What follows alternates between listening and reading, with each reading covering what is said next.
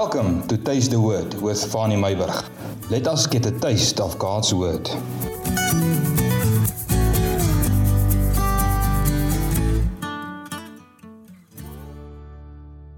Good morning. I greet you on this Friday morning. I want to speak to you this on this day on the topic of take the word in. We started this week with spiritual disciplines and one of those disciplines are to take in the word. Very important. 2 Timothy 3 verse 16 says that all scripture is inspired by God. And this alone gives us a reason why it must be part of our spiritual discipline to take the word in. All scripture is inspired by God and beneficial for teaching, for rebuke, for correction, for training in righteousness. It is all reasons why we need this spiritual discipline to take the word in. And then it also gives a reason in verse 17 so that the man or woman of God may be fully capable, equipped for every good work. So this means if you take in the word, if you take the word in, it equipped you for every good work. R.C. Sproul was a preacher and a theologian. He once said that the biggest problem and the main reason why most people don't study the Bible is because it is work. Our topic for today is to take in the Word. And this is very important. And there are many ways to take in the Word, but the principle is you have to take in the word. It is a spiritual discipline.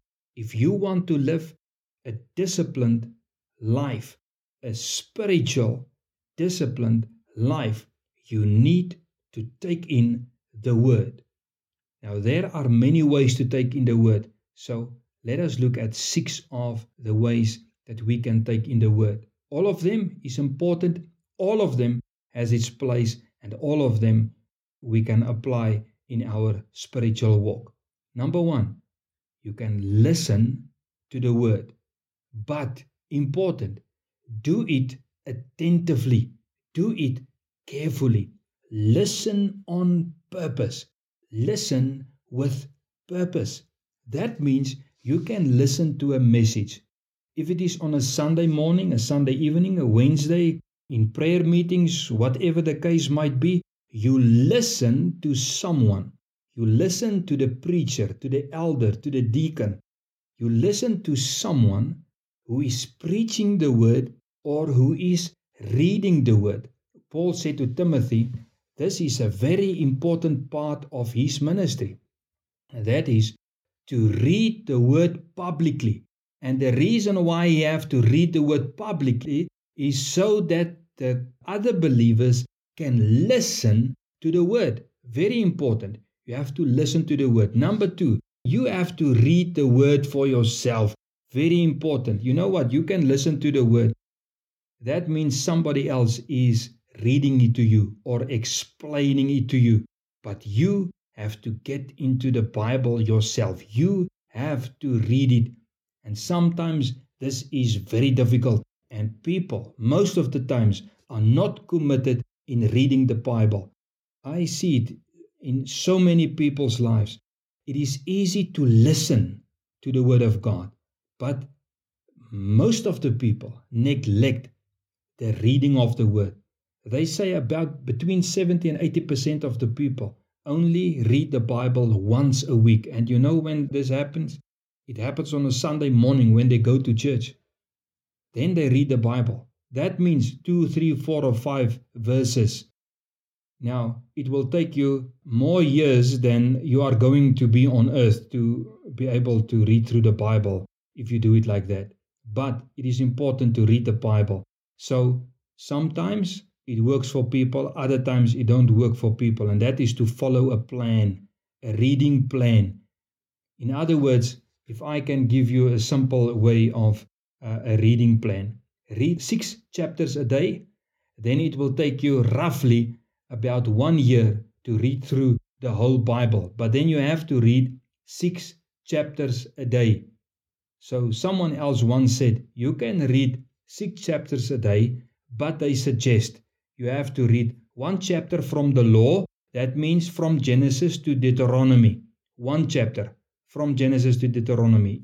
Any of the books, but you have to mark it to know. And then one chapter from the history. That means from Joshua to Esther.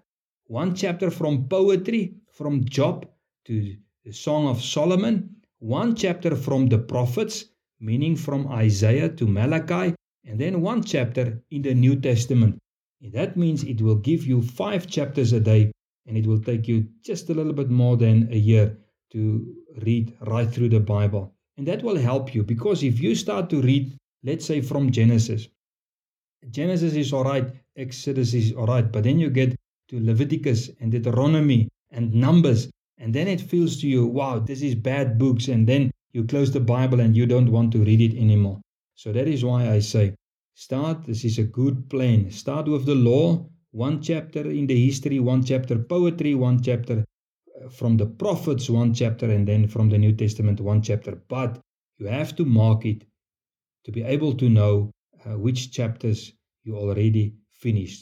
My suggestion is start with Genesis chapter 1 Joshua chapter 1, in Job chapter 1, in Isaiah chapter 1, and in Matthew chapter 1. And then the next day, you start with Genesis chapter 2, Joshua chapter 2, Job chapter 2, Isaiah chapter 2. In the New Testament, in Matthew's chapter 2, you understand, you get the point. The principle is read the Bible, find a way to read your Bible.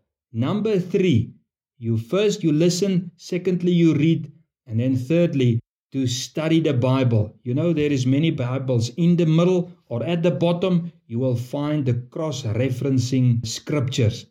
If you read something and it interests you, let's say Matthew chapter 1 verse 10, then you go to the cross-reference and then you take that scripture, you turn in the Bible and you find a verse, you do cross referencing. That is part of studying the Bible. Someone once said that reading gives us breath, but study gives us the depth of the Word.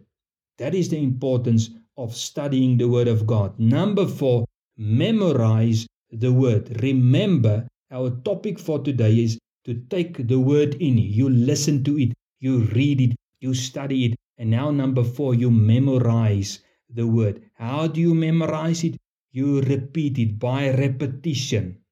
You take a scripture and you take a part of a verse and then you repeat it continuously until you can memorize it. And then you meditate on it. By repetition and meditation, it will be easy for you to memorize the scripture. And then number five, pray it. Take a word and you pray it.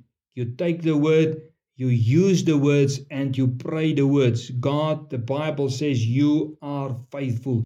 And then you pray and you say, God, you are faithful. You are a faithful God. Thank you for your faithfulness. And by doing so, the word is going into your heart. And then, number six, very important, apply it. If you apply the word, that is the practical side to take the word in. If you apply it, it becomes part of a lifestyle. Very important. Child of God, this is part of your spiritual discipline. Do not neglect the word, it is part of your spiritual discipline. All of the best. May God bless you. Next week, we go on with spiritual disciplines. And I believe it is going to help you. It is going to take you to new depths in God and in the Word of God. All of the best.